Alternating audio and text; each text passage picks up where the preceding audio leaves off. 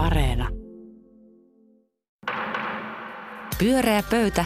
Puheenjohtajana Pauli Aaltosetälä. Niinpä muuten onkin ja tervetuloa Ruben Stiller, Anu Koivunen ja Pekka Seppänen tänne meidän diskostudioomme, jonka Yleisradio meille tarjoaa. Kiitos. Kiitos. Nyt on siis harmaat Eurooppa-päivät takana ja aurinkoiset NATO-päivät edessä. Jännitämme, mitä hän huomenna mahdetaan päättää, kun pääministeri ja presidentti kertovat, mihin suuntaan Suomi seuraavaksi katsoo. Mutta ihan alkuun lempikysymykseni, vaikka en enää varsinaisesti journalistin hommaa tee, niin on kiva aina välillä kysyä teiltä, että mitä me emme nyt näe, kun seuraamme vain muutama asiaa kerralla, kun ihmisellä, ihminen pystyy keskittymään noin kolme asiaa kerralla. Uh, niin kysyisin, mitä maailmalla on tapahtunut semmoista, jonka haluaisitte tuoda nyt tänään tässä esille? Mä heitän tähän alkuun uh, oma huomioni, niin musta on tosi mielenkiintoinen tämä Filippiinien presidenttivalinta. Siellä nimittäin uh, niin Ferdinand Bongbong Marcos, nuorempi, jatkaa diktaattori-isänsä – töitä ja hänen yksi keskeisistä missioista on puhdistaa isänsä maine. Niinpä koulukirjat ovat uusittu ja samanlainen kleptomania ja, ja ihmisten niin kiusaaminen, mitä diktaattorille kuuluu ehkä edessä. Mitä te olette huomanneet, että on jäänyt kertomatta? Pekka Seppänen, ole hyvä. En ole seurannut Filippiinejä, mutta olen seurannut Sri Lankaa. No niin. Siellä nimittäin tämä meidänkin kurimuksenamme oleva inflaatio – on aivan toisissa lukemissa kuin meillä. Se on 30 prosenttia. Talous on kuralla. Valtio on tekemässä vararikkoa, jos se olisi mahdollista. Kansa mellakoi, ihmisiä tapetaan. Ää, eipä se nyt tässä kaikkien muiden maailman tapahtumien joukossa tietenkään ole herättänyt mitään huomiota, mutta voinpa kuvitella, että jokin päivä sielläkin ylitetään se raja, että meillä kirjoitetaan huolestuneena Sri Lankastakin. Mm-hmm. Hyvä. Anu? Ää, Intiassa on niin kuuma, että Delhissä syntyi, syntyi kaatopaikka tuleen. Siellä on äärisäät ihan, ihan mielettömät. Ja, niin ja tuota, tietysti näitä tämmöisiä poikkeuksellisia ilmastonmuutokseen liittyviä sääilmiöitä on muuallakin, mutta ne ei tällä hetkellä mahdu mihinkään uutisagendalle. No tietenkin on veret seisattanut se uutinen, että Trump saattaa palata Twitteriin, koska Elon Musk päästää hänet sinne, mutta mun huomio, mun täytyy myöntää, on ollut kotimaassa. Nimittäin mun mielestä on hienoa seurata uutta urheilulajia, jossa niin kuin paljastuu, kuinka suomalainen jääkiekkoeliitti on juossut venäläisten oligarkkien ympärillä ja nyt nimiä mainitsematta puhun esimerkiksi jokereista. Ja, ja minun mielestäni tämä on hieno urheilulaji, että mulla on tullut aivan, aivan uusi ulottuvuus tähän jääkiekkoharrastukseen. Säkin olet kiinnostunut jääkiekosta. Mm. No, kyllä, kyllä. Erittäin mielenkiintoista. Hyvin, hyvin huomioita. Ei tässä mediaa syytetä, mutta huomioidaan vaan, että maailmassa sattuu ja tapahtuu kaikenlaista muutakin kuin se, mitä, mistä me puhumme. Ja seuraava teema varmaan liittyy johonkin noihin isoihin teemoihin. Hyvä, liittyykö Pekka? Osittain. Nimittäin tällä viikolla tapahtuu jännittäviä asioita. Suomi on liittymässä niiden maiden joukkoon, jotka osallistuvat euroviisuihin. Jotenkin ymmärrän sen, että Suomi kuuluu EU-hun ja ymmärrän senkin, että Suomi liittyy NATOon, mutta miksi Suomen täytyy osallistua euroviisuihin? Ja nimenomaan Yleisradion pitää osallistua. Yleisradiohan on siellä osallistujana eikä suinkaan televisioijana tai meille niitä kuvia näyttämässä. Koko kevät on katsottu, kuinka yleensä huhkitaan. Käytetään aikaa ja vaivaa ja paljon rahaa tämän koko rullianssin, siis uuden musiikin kilpailun ja euroviisujen touhottamisessa. Mitä saadaan? Saadaan yksi kappale, joka todennäköisesti olisi syntynyt ilman kaikkea tätä tohinaa ja rahan kulutusta. Voisiko olla mahdollista, että Yle, joka harjoittaa laajaa kulttuurityötä, käyttäisi kaiken tämän Euroviisu ja UMK tohinaan käyttämänsä rahan johonkin vaihtoehtoiseen kulttuurikohteeseen. Onko sulla mielessä joku? Ei, ja sen takia olenkin tullut tänne kysymään Rubenilta ja Anulta ja sinulta, että tulisiko teille mieleen jotain vaihtoehtoista, parempaa, kestävämpää, uudempaa, johon kaikki tämä vaiva voitaisiin kohdistaa? Niin. Tällä ohjelmallahan oli 1,9 miljoonaa katsojaa. Niin, sillä uuden musiikin kilpailufinaalilla. No se vaan kertoo, että suomalaisille todellakin täytyisi nyt järjestää jotakin, jotakin muuta tekemistä. no niin, selkeä hyvä kysymys. Anu, mitä, mitä mieltä olet? Oletko Euroviisufani itse, onko tämä vaikea teema? E, no en ole viisufani ja nyt on pakko tunnustaa, että ajatus tähän liittyen, niin kuin eilen oli se, että kamala myöhään alkaa se kello kymmeneltä se karsinta, että mä jaksan valvoa niin myöhään. Mutta siis vakavasti ottaen, niin tämähän on aivan yleen ydinbisnestä, kansakunnan tekeminen. Ja siis ihan tämmöistä, niin kuin, että leirinuotio, niitä ei ole enää montaa. Ja sitten toisaalta, jos ajattelee, niin mä oon vähän tälleen Alexander Stubin linjoilla tässä, että kun on tämä Eurooppa-päivä, Euroviisut ja Champions League, niin tämä on tämmöinen Eurooppa-kuukausi. Että tässä, on, niin kun vaikka tämä nyt on vähän vesittynyt tämä Euroviisukonsepti ja siitä on tullut niin kun sen alkuperäisen eurooppalaiset yleisradioyhtiöt yhdessä, niin siitä koko musiikkibisnes on siihen kiertynyt ja siitä on tullut ylikansallista ylikansallista viihdettä ja siinä on kaikenlaista hämärää aluetta ja muuta, niin se ydin on kuitenkin se, että me voidaan harjoittaa meidän niin kuin stereotypioita eri Euroopan maista, ihmisistä, tyyleistä, arvioida ja kokea valtavaa yhteyttä.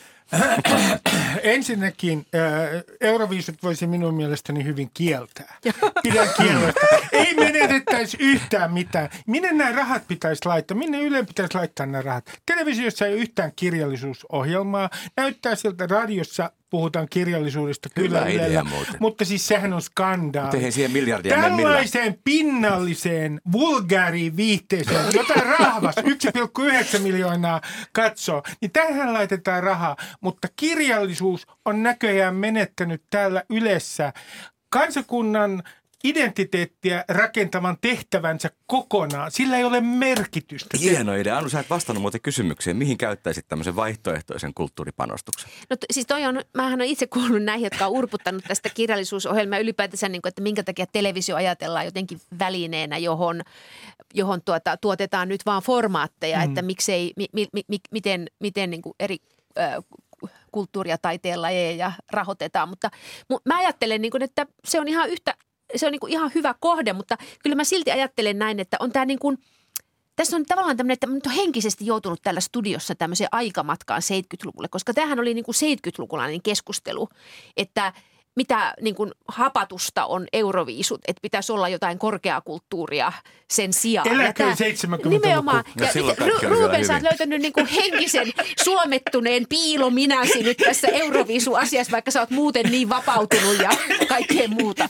Pekka, Mutta mä en tiedä Pekasta. Mä innostunut tästä, tästä sun ideastasi. no ei, Ruben kyllä, Ruben nyt vähän Ruben saatiin mukaan koko, tähän, koko, mutta kun Anu sanoi, että, että siellä et, et käyttänyt kuitenkaan sana omaleimainen, vaan eurooppalaiset erilaiset kulttuurit esiintyvät. Siis nythän siellä kilpaillaan siitä, ei siitä, ei siitä kuka erottuu edukseen, vaan siitä kuka on eniten samanlainen kuin joku oletettu, toivottu keskimääräinen biisi. Eihän siellä erota kuin ehkä vaatteista, että kuka on mistäkin kotoisia ja nimestä, mutta niin kappaleethan on tismalleen samanlaisia. Tässä melkein niin kuin kilpaillaan – huonommuudesta eikä paremmuudesta. Kun laatuargumentit kehiin. Sitten mun mielestä on kiinnostavaa se, että veikkaan, että Ukraina saattaa voittaa. Näin on aivan ja kun, näin käy. Niin mikä se semmoinen kilpailu on, joka on täysin poliittisesti määritelty tämä voittaja? Urheilukilpailut. Samaan aikaan, kun – äh, ihmiset kuolevat Ukrainassa, niin sitten tämä kevyt solidaarisuus tarkoittaa sitä, että hei äänestetään Ukrainaa, niin niille tulee parempi mieli siellä. Minusta tässä on jotain niin kuin groteskia. Että tämä on sellaista kevyt solidaarisuutta ja jollain tavalla tässä on niin kuin aivan väärä jollain tavalla – miten sanoisi, eetos tämän ympärillä, että, että Ukraina, Ukraina solidaarisuus nyt alkaa olla sitä, että äänestetäänkö Euroviisuissa sen puolesta vai ei. Ei Mutta ei nyt, nyt tulee iskuvyön alle. Mm. Eikö nämä kaikki rahat, joita Euroopan maissa käytetään tähän Eurovision hömpötykseen, voitaisiin käyttää Ukrainan, Ukrainan hyväksi? Kyllä. Kyllä. Se oli melkoinen kulttuuriteko sitten, mitä äsken lähdit hakemaan ohjuksiin päädyt. Niin, mutta tämä on nyt niinku, tämähän on ihan siis todella mahtavaa nolla nollasumma, nollasumma keskustelu, että se on nyt just se on tämä... vähän epäreilu Yle kohtaa, on se, vähän, Yksittäisen niin, ohjelman Joo, ja sitten just, että tässähän on kuitenkin tällaista, että ei, ei Suomi ole niin kuin ainoa maa, jossa tää, tätä käytetään tämmöisenä, niin kuin, tä, tämmöisenä niin kuin suurena tapahtumana, joka luo yhteisöllisyyttä, vaikka tässä on niin kuin hirveä bisnes, mutta että tässähän on tämmöinen ajatus, että tästä voidaan, niin kuin, tätä voidaan vihata yhdessä. Sehän on niin kuin kansallisurheilua ollut ikään kuin se, että, että arvioidaan huonommuutta tai hyvyyttä ja, ja, ja löydetään yhteisiä puheja. Että ihan siis median ytimessä. Että mä ajattelen, että onhan tämä nyt niitä niin kuin lätkäkilpailujen, joidenkin tällaisten urheilukilpailujen ohella se, semmoista, mikä on ihan tätä ydintä. Mutta eikö hassua, että siis onhan meillä jalkapallon EM-kisat esimerkiksi, Euroopan mm. mestaruuskisat, mutta ei Yle tai kansalliset radioyhtiöt järjestä niitä EM-kisoja, vaan televisioinen, eikä Yle valmenna pelaajia EM-kisoihin toisin kuin tässä – ruljanssissa. Tämä tuntuu musta jotenkin Se on ihan hyvä pointti. Niin, Mitä Anu sanoi tuohon? Mä sanon siihen, että sitten kun me ajatellaan jalkapallon MM-kisoja, olympialaisia ja muita, niin nehän onkin varsin korruptoituneita systeemeitä. Että ehkä niihin tarvittaisiin just järjestäjiksi enemmän eurooppalaisia yleisradioita. yleisradioita. Nyt Anu kyllä valitettavasti paha. osuit. Ja, ja, ja Säännö sanoi, että mistä myös, löytyy, hyvä. mistä myös löytyisi rahaa. Paitsi, että, että Euroviisut voisi lopettaa, niin eikö voitaisiin antaa kirjallisuusohjelmaa ja kulttuurirahaa rahaa urheilulta. Mitä tämä, siis mun mielestä on järkyttävää, että mun täytyy kuunnella ää, pesäpallotuloksia esimerkiksi. Sivistynyt ihminen joutuu kuuntelemaan pesäpallotuloksia. Urheilusta siis pitää ehdottomasti yleensä siirtää rahaa kulttuuria nimenomaan kirjallisuuteen. Ja, ja lentopallotulokset, toisen divisioonan lentopallotulokset voi unohtaa. Mulla oli muuten joskus kirjallisuusohjelma Erkki Tuomiojan kanssa. Se olikin oikein hyvä ohjelma toisella kanavalla. Pyörää pöytä. Pyörää pöytä ja suora lähetys ja nyt olen pahoillani kaikki Euroviisu-fanit. Tämä oli varmaan kyllä mä yritin. Kultavaa. Mä yritin ja Anua puolusti kyllä teitä. Sitten seuraava teema. Anu, ole hyvä. No, Helsingin Sanomien Teemu Muhonen on kirjoittanut analyysin, jonka otsikko on verevästi Hoitajien kova ratkaisu ajoi työmarkkinat kaaukseen. Siis opettajat ja varhaiskasvattajat ja muu kunta-ala olisi ollut valmis hyväksymään tämän sovittelulautakunnan eilisen esityksen, mutta ei tehy eikä super. Ja tosiaan äh, työmarkkinat siis kaauksessa. Maanantaina sam, äh, samaisen lehden Helsingin Sanomien pääkirjoitussivu äh, kirjoitti, että yleisölle tai ainakin pääkirjoitustoimitukselle kuntalakkojen tarkoitus jäi hämäräksi ja ehkäpä lak- epäili, että lakkoon mentiin ainoastaan tunnelman takia – itse kysyn, että mistä kertoo se, että jotenkin näin valtava joukko ihmisiä ää, käy työmarkkinataistelua, ihmisiä, joita me kaikki, joten kanssa me, suurin osa meistä on jonkinlaisessa tekemisissä päivittäin, jotka on meidän perheenjäseniä, sukulaisia, ystäviä. Miksi tämä ei liikuta meitä enempää, kun ne on kyse meidän palveluista samalla? Minkä takia tämä tavallaan tuntuu niin oudo etäiseltä tämä koko valtava liikehdintä? Oliko tämä teidän mielestä vain jotain tunnelmaa ja jäikö teille hämäräksi tämä tarkoitus? Ehkä ajoitus on hiukan huono onninen. Meillä on... Minkä toimenpiteen tai minkä? Meillä, no siis tässä on paljon muutakin. Mm. Meillä nyt on nämä mikä se oli, NATO ja euroviisut ja, ja Ukraina ja Venäjä ja, ja mökkityöt ja, ja, ja kaikki kaatuu nyt tähän, niin se jää sinne kyllä helposti. Ja sitten kodeissa ollaan vielä hyvin muisteloissa siitä, kuinka ankeeta se oli, kun lapset olivat kotona eivätkä koulussa. Niin tämmöinen koulujenkin viikon lakko ei tunnu ollenkaan mukavalta, kun tenavat pyöriikin siinä jaloissa. Mä, mä luulen, että se piste, missä todella yleisö alkaa kiinnostua tästä, on se piste, missä todella äh, hoitoalat – toteuttavat irtisanomisen. Ja semmoinen tilanne, missä terveydenhoito kriisiytyy siis niin pahasti, että, että sitten kysytään, että onko tässä, kuka tässä nyt on viime kädessä oikeasti, käytetäänkö liian kovia keinoja vai ei ja mä uskon kanssa, että siis Ukrainahan on vienyt tässä kaiken huomioon, mutta nyt kiinnittäisin yhteen asiaan huomiota, että tähän on poliittisesti erittäin tulenarka asia, ennen kaikkea demareille. Ja nyt on mielenkiintoista katsoa, kun me mennään kohti vaaleja, minkälainen peli tästä tulee demareitten ja hoitoalojen välillä, koska siellä hoitoaloilla ja muilla kunnallisilla aloilla on paljon liikkuvia äänestäjiä. Tämä ei koske ainoastaan demareitakaan, tämä koskee esimerkiksi kokoomusta, jolla on se ongelma, että he haluavat vähän pienemmän tai merkittävästi pienemmän julkisen sektorin ja haluavat tietenkin leikata sieltä varoja, mutta samaan aikaan pitäisi saada näiltä aloilta niitä liikkuvia äänestäjiä. Mutta mä ajattelen, että tämä on niinku valtava epäonnistuminen siis siinä mielessä, että vaaleista toiseen keskustellaan näistä samoista kysymyksistä, eli palveluiden saatavuudesta, laadusta, ää, onko työvoimaa. Siis jokainen ihminen, jolla on, siis jokainen keski-ikäinen tämmöinen poliittisesti ää, siinä mielessä aktiivinen ihminen, että käy äänestämässä, jolla on iäkkäät vanhemmat – niin joutuu miettimään tätä kysymystä, että minkälaista hoivaa on tarjolla ja, ja onko hoitajia ja, ja lykkäytyy, siis se on niin kuin päivittäistä se pohdinta. Niin minkä takia meiltä puuttuu aivoista se ja minkä takia poliitikolta puuttuu ikään kuin se jotenkin ajatus siitä, että tämä oikeasti pitää jollakin tavalla ratkaista. Että tätä ei voi vaan sanoa, että emme puutu työmarkkinoihin, koska eihän tämä, jos se on julkisen niin puolen... Se on suojalauseke, se on joka niin voidaan heittää Nimenomaan, kehiin. se on niin kuin mieletön suojalauseke ja mihin pisteeseen ikään kuin annetaan tämän tilaisuuden. Ti, ti, ti, niin kuin, ja mä ajattelen, että ka, tämä on kaikkien puolueiden yhteinen kysymys, koska ihan takuu varmasti tästä samasta kysymyksestä keskustellaan ensi keväänä vaaleissa. Mm. Eikä aika suuri pettymys, että tämä hallitus, jonka puolueet on ollut näistä kysymyksistä aina erittäin kiinnostuneita ja niistä myöskin paljon kampanjaa käyneet, niin ei tänne enempää ole saanut aikaa. No katsokaa, mulla on nyt nämä kaksi käsinukkia. Tässä on vasemmassa kädessä mulla on Ei tämä, joka sanoo, että ymmärrän hyvin hoitajia ja opettajia mm. ja kirjastovirkailijoita ja kaikkia liian vähän palkkaa saavia uurastajia ja naisvaltaisia aloja. Ja sitten mulla on tämä oikeassa kädessä oleva käsinukke, joka sanoo, että meillä ei ole varaa siihen, koska näitä on niin paljon, että pienikin korotus romahduttaa minkäkin milloinkin. Mutta sen sijaan, kun on joku pienempi ala, joka ryppyilee ja lakkoilee ja haluaa lisää liksaa, niin se on pieni ongelma. Juuri sen takia salkunhoitajat tienaa enemmän kuin sairaanhoitajat, vaikkei kukaan väitä, että salkuhoitaminen olisi tärkeämpää kuin ihmisten hoitaminen. On se varmaan siis toi niin kuin ju, paineen dynamiikka on varmaan ihan juuri noin, mutta se ei niin kuin poista sitä tosiasiaa niin, että näiden hoita, ho, hoivaajien käsissä me ollaan niin kuin päivittäin, päivästä toiseen.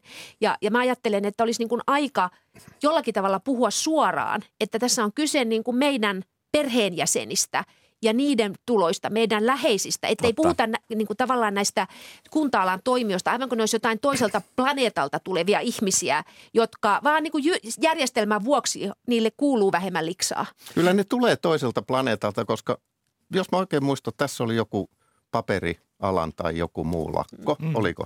Oli.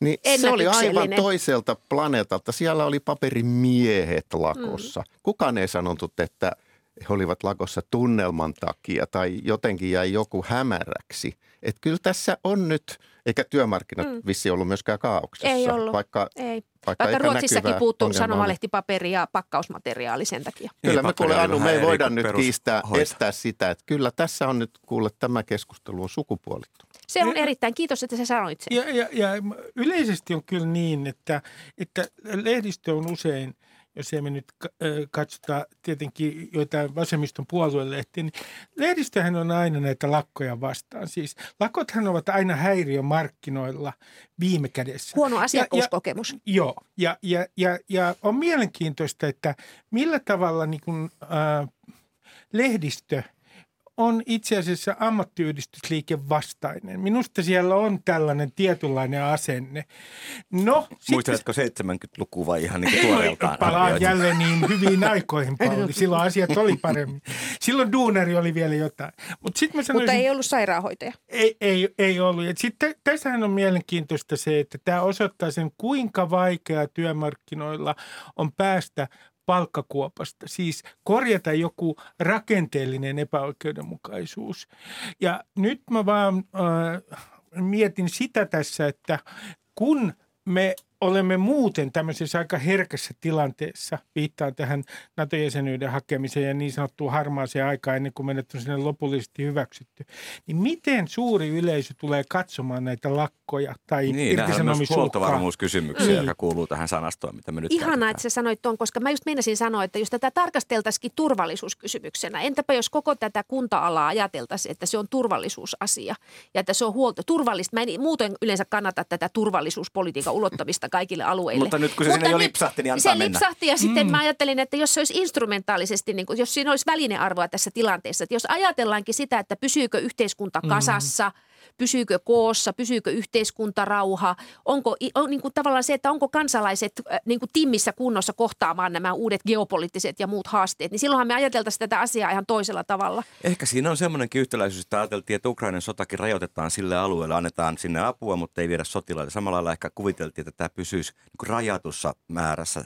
kuntatyön, kuntatyöntekijöiden niin, niin tota, ammattikuntien kesken, mutta näin ei käynytkään, vaan tämä levisi tilanteeseen, mihin ei ole enää kellään niin, ja siis ei ne ole niin kuin mun mielestä kauhean arvo, arvo, niin kuin siis arvokkaita ja merkityksellisiä ne poliitikkojen ikään kuin syyttelyt, että voi te teitte sen sotesysteemi ja nyt se maksaa ja me ei tiedetä ensi vuonna ja niin, niin te teitte sen ja te teitte sen ja mikä oli se paras järjestelmä, ku, kuntauudistus silloin ja kuntauudistus tällöin. Että nyt mun mielestä niille poliitikoille olisi mieletön tilaus, jotka uskaltaisi jotenkin puhua tästä nyt suoraan ja suomeksi, että ei ole helppoa, mutta jotakin pitäisi niin kuin päästä pois tästä ihme. Tämä, tämä on niin kuin ihan tämmöinen suomettumiskeskustelu, että on niin kuin verhoja. An- Anteeksi, mä puhuin liian pitkään. Oi, ole hyvä vaan. Pyydän Hyvin anteeksi suorassa, suorassa lähetyksessä anteeksi.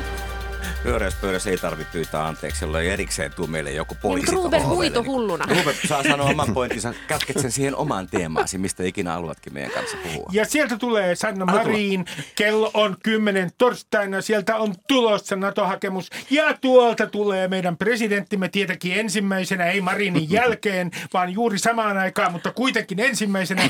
Ja sen NATO-jäsenyys, se tullaan jättämään varmaankin ensi viikon alkumetreillä. Tervetuloa tähän suoraan lähetykseen, jota kysynkin teiltä, että miten te suhtaudutte tähän NATO-hakemuksen jättämiseen noin niin kuin henkilökohtaisesti. Mikä on sen historiallinen merkitys teille? No niin, nyt tämä menee syvälliseksi. Ja kenties äh, merkitys myös identiteetillenne. Syvä hiljaisuus. Täytyy Pekka sanoa kertaa. kiinalaisittain, että on vielä liian varhaista sanoa, mutta koska pitää sanoa se ennen kello 18. Niin kyllä tästä tulee aika elävästi mieleen kaksi semmoista suurta hetkeä Suomen ja, ja oman elämäni historiassa. Vuonna 1978 presidentinvaalit ja, ja sitten EU-kansanäänestys ja liittyminen EU-hun. Ja niissähän oli vähän sellaista niin kuin, että valtaa pitävät poliitikot, eliitti, mitä se sitten ikinä tarkoittaa, tiedän, että se on tyhmä sana – jotenkin sellainen puolisalamyhkäisesti ja ei kovin avoimesti ja kirkkaasti olivat viemässä johonkin sellaiseen ratkaisuun, joka oli ainoa oikea vaihtoehto. Ja tässä on vähän sitä samaa. Ja voi olla, että mä tässäkin sitä mieltä, että okei, kyllä tämä mulle käy. Mutta se tehdään niin sillä tavalla, ettei nyt vaan kukaan keksisi mitään hyvää argumenttia, joka tulisi ääneen lausuttua. Pidätkö nenästä kiinni niin kuin Sarama? Niin, vasemmistoliiton kansanedustaja Saramo ilmeisesti ilmaisi tänään myönteiset NATO-kansa kantansa, mutta sanoiko hän, että hän... Joo, hän joutuu pitämään nenästä kiinni tässä. Viittaako hän niin Naton pahaan? Onpa traagista, että joutuu pitämään nenästä kiinni, on, on, kun menee NATOon. No, mutta se ei ehkä tuo lausunto jää kuin lähihistoriaan, se ei ehkä ole ikuinen. Mutta kyllä tässä on vähän sitä samaa makua, että ettei nyt vaan – kukaan toimisi väärin, koska me tiedämme, mikä on ainoa oikea tapa toimia. kyllähän tämä Suomen historia on tämmöistä niin kuin ainoa yksi oikea tapa toimia, ainoa yksi mielipide. Anteeksi nyt tämä masentava. Ei, ei, ei, se oli oikein Tuota, äh, mulla on ollut koko kevään siis se fiilis, että tämä Venäjän hyökkäyssota ja sodan aktivoituminen on todella vaikuttanut muuhun erittäin vahvasti – mutta siinä on koko ajan tämä NATO ollut tämmöinen sivujuonne. Eli että mä niin kuin seuraan sitä Naton tapahtumista, juuri tätä niin kuin urheilukilpailua sillä tavalla, että mulla ei ole siihen hirveästi tunteita. Mun tunteet ei liity siihen, vaan mulla on niin kuin enemmän tällainen, mikä on ehkä joku sellainen – osalla oli 9-11 semmoinen kokemus, että maailmanjärjestys muuttui. Niin mulla on, mun, mulla on niin kuin tavallaan sen tapainen historiallisuuden kokemus paljon voimakkaammin. Tietysti kun se Vaikka nainen, EU-jäsenyys aikoinaan, niin paljon niin, voimakkaampi paljon voimakkaampi kokemus, kokemus siitä, että, että jotenkin se niin kuin tavallaan se kansainvälinen sääntömääräinen järjestys, että, että muodostuu niin kuin maailma, jossa on autoritääriset valtiot versus tämmöinen allianssi – että se, että se on NATO, niin se on mulle paljon vähemmän niin kuin tavallaan olennaista tässä, kun että syntyy tämmöinen uusi jako, joka estää niin kuin esimerkiksi ilmastokriisin tai luontokadon ongelmien ratkaisemisen. Ää, oma lapsi, muiden lapset joutuu kasvamaan semmoisessa maailmassa. Se, se saa mulla kyyneleet silmiin. Mulla, niin kuin tavallaan se, mulla menee selkeästi tämä tilanne sillä tavalla tunteisiin, että mun on vaikea tällä hetkellä kuvitella sitä hetkeä, jolloin olisi taas jotain kansainvälistä yhteistyötä, yli tämän rajan, joka mm-hmm. niin kuin tällä hetkellä sementoituu. Ja, ja siinä mielessä niin kuin tämä NATO menee mulla paljon vähemmän tunteisiin, että mua itkettää eri asiat. Tai mä en No, mutta Ruupi, sun identiteettiin NATO-jäsenyys on kuulunut niin kuin minunkin jo vuonna tämä on niin, tämä, tämä kouraisee sieluni syvimpiä osia. Ihanaa. Jotkut tietenkin sanoisivat, että olen sieluton noin keskimäärin, Et mutta kyllä se on ole. näin. Kyllä se on näin. Mä kerron minkä takia. Ensinnäkin mä niin kuin näen oman elämäni aikana, että tässä tulee päätökseen sellainen tietynlainen kaari. Toisin sanoen, kun olen ollut koulussa silloin se kultaisella 70-luvulla, jolloin oppikirjat oli todella suomettuneita ja ilmapiiri suomettunut, niin oli kummallinen ilmapiiri. Että toisaalta me aina pelättiin sitä naapuria tietyllä tavalla, mutta me vannottiin ystävyyttä. Samoin nyt mun mielestä 2000 oikeastaan 10-luvulla, kun Venäjän ulkopolitiikka on tietysti entistä aggressiivisempaa, niin ilmassa on ollut sitä, sitä se, meillä on jotenkin niin kaksijakoinen, ainakin mulla itselläni on ollut tällainen kummallinen kaksijakoisuus, pelkää ja sitten pitää olla koko ajan varovainen. Ja kun olen aikaisemmin sanonut, että mä haluan tällaisesta pelosta pois, vaikka siihen liittyy riskejä, niin mä koen tämän niin henkilökohtaisesti, ihan suoraan sanoen, sanon nyt näin juhlallisesti, että tunnen itsekin, että olen ottamassa viimeistä askelta länteen. Ja, ja, ja minusta Oi. tämä on aivan mahtavaa. Tuo kyllä kuulostaa Askelina. aika huolestuttavalta tuo viimeinen askel, että sä povaat nyt ongelmia Ruben meille. Osuu vaan Pekka, osuu vaan. Ja ennen, no mä voin kyllä sanoa myöskin, että Ruben 70-luvulla niin oppikirjat ei koulussa ollut välttämättä ollenkaan suomettuneita. Se oli se kuuluisa Pirkkalan moniste, joka oli suomettunut. Muuten pidettiin aika tiukasti kiinni faktoista, että et kyllä täällä oli ryhtiä aika monessakin kohtaa mm. Suomea 70-luvulla. Mutta tämä on jännä tämä, että jonkin verran olen huomannut sellaisia puheenvuoroja, jossa henkii sellainen ylpeys, että, että muut maat ottavat Suomen ilolla mukaan NATO ja hyväksyvät Suomen ja Suomi on tervetullut – No se on jotenkin niin kuin, herra jestas, niin kuin yksi maailman parhaiten aseista, aseistautuneista ja parhaiten valmistautuneista maista suostuu aseineen ja, ja, ja tota järjestelmineen liittymään etuvartioksi tämmöiseen systeemiin, niin siis niin. sehän on riemu voitto muille. Et nyt tietysti... Ja ainakin kysy... Baltian maille. Niin, mutta, mm. mutta onko se riemuvoitto meille, niin, niin, niin tämä on, on sillä jännä, kun tämä NATO-kannatus on näin nopeasti heivahtanut. Nyt se oli jotain 75 prosenttia tässä, jos oikein huomasin. Niin, niin milloin tulee se käänne? Milloin tulee se käänne, kun aletaan huomata ensimmäisiä eh, merkkejä siitä, että tämä ei tuonut pelkkää onnea ja iloa ja kaikkea plussaa meille. Kuinka paljon se heilahtaa? Mikäpä kansainvälinen liitto toisi pelkkää iloa ja niin. rakkautta? EU. on ollut yhtä rakkautta. On ollut sielläkin ollut heikkoja hetkiä. Tuota, mutta mä ajattelen, että tässä – tämä on niin, tää on niin kuin silleen vahvistaa suomalais, jotenkin Suoma, su, su, Suomea koskevia ydinkertomuksia, että Suomen on niin kuin helppo kertoa tämä NATOon, NATOon liittyminen täm, osaksi tämmöistä kansallista identiteettikertomusta ja siitähän me voimme kiittää Yleä ja Gallupia, koska siis heti neljä päivää sen jälkeen, kun oliko se torstaina Venäjä hyökkäys Ukrainaan, niin eikö se maanantaina tullut se tieto, että 53 prosenttia suomalaista kannattaa NATO-jäsenyyttä.